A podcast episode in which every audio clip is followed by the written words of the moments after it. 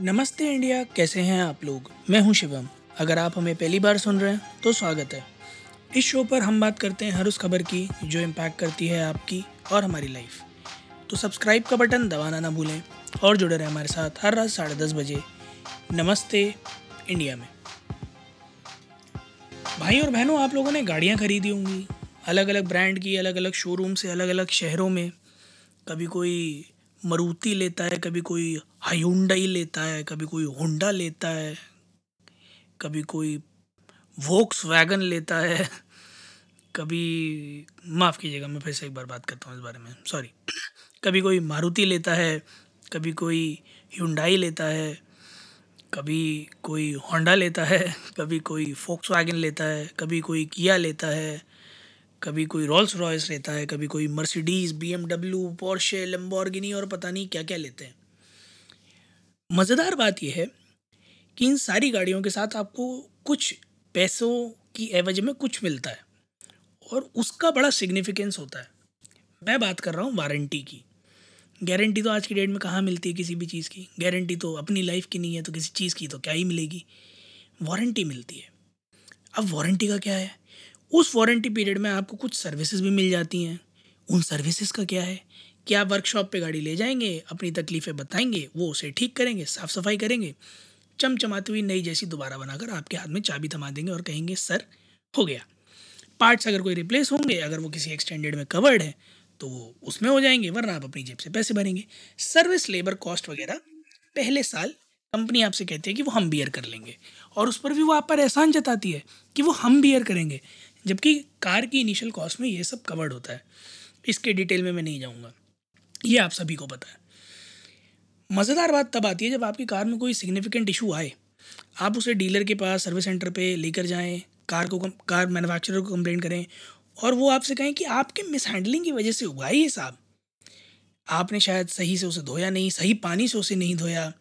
या आपने बाहर धूप में खड़ी कर दी होगी, इसलिए हुआ होगा।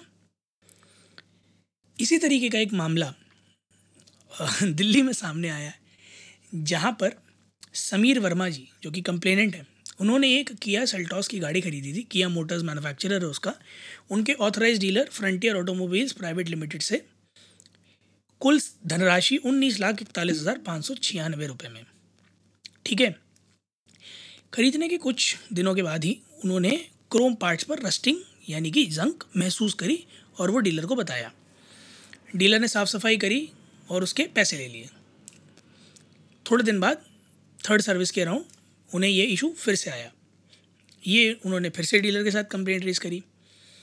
इस बार उन्होंने फिर से वही किया पार्ट्स क्लीन किए और ये आश्वासन दिया कि जाइए, अब कुछ नहीं होगा। हालाँकि ये इशू रहा। उसके बाद उन्होंने मैन्युफैक्चरर के, यानी किया के कस्टमर केयर से बात करी, जिसके कारण डीलर ने गाड़ी को वर्कशॉप में उठा लिया इंस्पेक्शन के लिए। गाड़ी की पिछली टेल लाइट को रिप्लेस करा गया, साफ़ किया गया। रस्ट भी, यानी कि जंग भी रिमूव कर दी गई। पर उसके बाद थोड़ा सा कार का कलर डिस्कलर्ड था मतलब फेंट हो गया था लाइट हो गया था, कई कुछ एरियाज़ से। जब कंप्लेनेंट ने ये बात डीलर को बताई तो डीलर ने उनसे कहा, अरे, वो प्रदूषण बहुत है ना शहर में, इस वजह से हो गया होगा, और डिस्कलरेशन तो वारंटी में भी नहीं आता। अब एज अ कस्टमर जिसने करीब करीब बीस लाख रुपए खर्च करें आपको ख़राब तो लगेगा यार कि इस तरह से क्या मतलब मेरी गाड़ी सही साइड थी वर्कशॉप में गई, बाहर आ गई और आप कह रहे पोल्यूशन लेवल की वजह से हुआ है। तो उन्होंने उठाकर कंज्यूमर कंप्लेंट डाली district consumer dispute redressal commission two के बाद।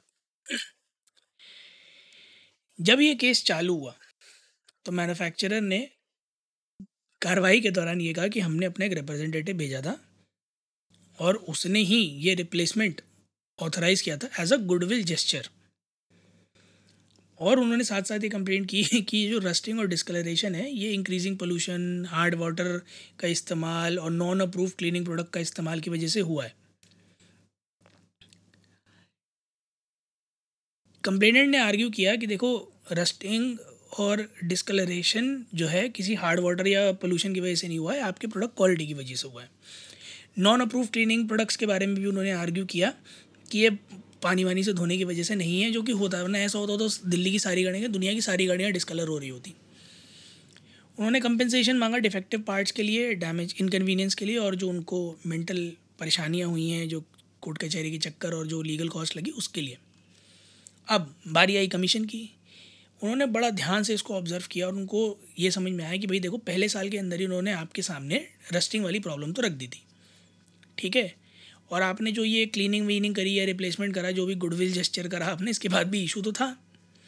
ठीक है? उसके बाद उन्होंने मैन्युफैक्चरर और डीलर पर ये इल्ज़ाम भी लगाया कि देखो भाई, गलत तरीका है, आपकी गलती की वजह से हुआ है ये। आपके प्रोडक्ट में रूट प्रॉब्लम थी ये और क्वालिटी की दिक्कत थी और आप जो है उल्टा कंप्लेनेंट पे, यानी कि समीर जी पे इल्ज़ाम लगा रहे हैं।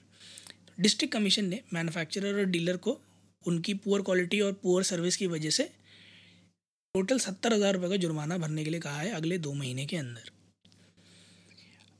इस केस के बारे में डिस्कशन सिर्फ़ इसीलिए हो रहा है क्योंकि जागो ग्राहक, जागो का जो ऐड आता था ना, पहले हम सोच के छोड़ देते थे कि अरे क्या ही होता है, यार ये है और वो है, कौन ही सुनता है, सुनी जाती है। अगर आप सही हैं, अगर आपके पास एविडेंस है, अगर आपको पता है ये बात कि अगर आप केस लड़ने जाएँगे तो आपके पास उतने पुख्ता सबूत हैं कि आप अपना केस सही से रख सकते हैं। तो यकीन मानिए, कानून सुनता है कानून न्याय दिलाता है। और ख़ास करके आज की डेट में तो कंज्यूमर फोरम बहुत एक्टिव है। जितने भी इस तरीके के केसेस होते हैं कंज्यूमर फोरम हमेशा ये चीज़ इंश्योर करता है कि एक अनबायस्ड डिसीज़न आए, जो कि बिल्कुल निष्पक्ष जाँच के बाद ही आता है। तो अगर आप भी किसी इस तरह की प्रॉब्लम से जूझ रहे हैं, जहाँ आपको लगता है कि आपका जो मैन्युफैक्चरर है या डीलर है वो आपके साथ किसी भी तरह का धोखाधड़ी कर रहा है तो आप बिल्कुल कंज्यूमर फोरम का रास्ता पकड़ सकते हैं। कंज्यूमर फोरम का रास्ता पकड़िए। बहुत से ऐसे केसेस हैं मैं चाहूँ तो डिटेल में बहुत सारे केसेस डिस्कस कर सकता हूँ but this is one of the cases जहाँ इतना बड़ा सम था और इतनी सारी, इतनी बड़ी नामी कंपनी है, जिसकी इतनी महँगी गाड़ी है और उसके साथ ये इशू आ रहा था। तो अगर आपकी छोटी सी एक सुई भी होगी ना, उसके लिए भी कंज्यूमर फोरम डेफिनेटली आपको एड्रेस करेगा। बाकी अगर आप लोगों ने कभी ऐसा कुछ एक्सपीरियंस खुद किया हो, आपने कोई खुद केस रजिस्टर किया और अगर आप जीते हों तो प्लीज़ हमारे साथ वो किस्सा ज़रूर शेयर कीजिएगा ताकि और लोगों को प्रोत्साहन मिले और ऐसे जो धोखाधड़ी करने वाले मैनुफैक्चरर्स हैं, इनको सही सबक मिले। बाकी जाइए ट्विटर और इंस्टाग्राम पर इंडिया इंडर्स को नमस्ते पर हमें बताइए आप लोगों के अकॉर्डिंग क्या ऐसे नए रूल्स आ सकते हैं, खास करके मैनुफैक्चरर्स और डीलर्स के लिए, जो कि शायद थोड़ा इन्हें फोर्स करें कि अपनी क्वालिटी और अपनी सर्विस को इम्प्रूव करें। उम्मीद है आप लोगों को आज का एपिसोड पसंद आया होगा तो जल्दी से सब्सक्राइब का बटन दबाइए और जुड़िए हमारे साथ हर रात साढ़े दस बजे सुनने के लिए ऐसी कुछ इन्फॉर्मेटिव खबरें। तब तक के लिए नमस्ते इंडिया।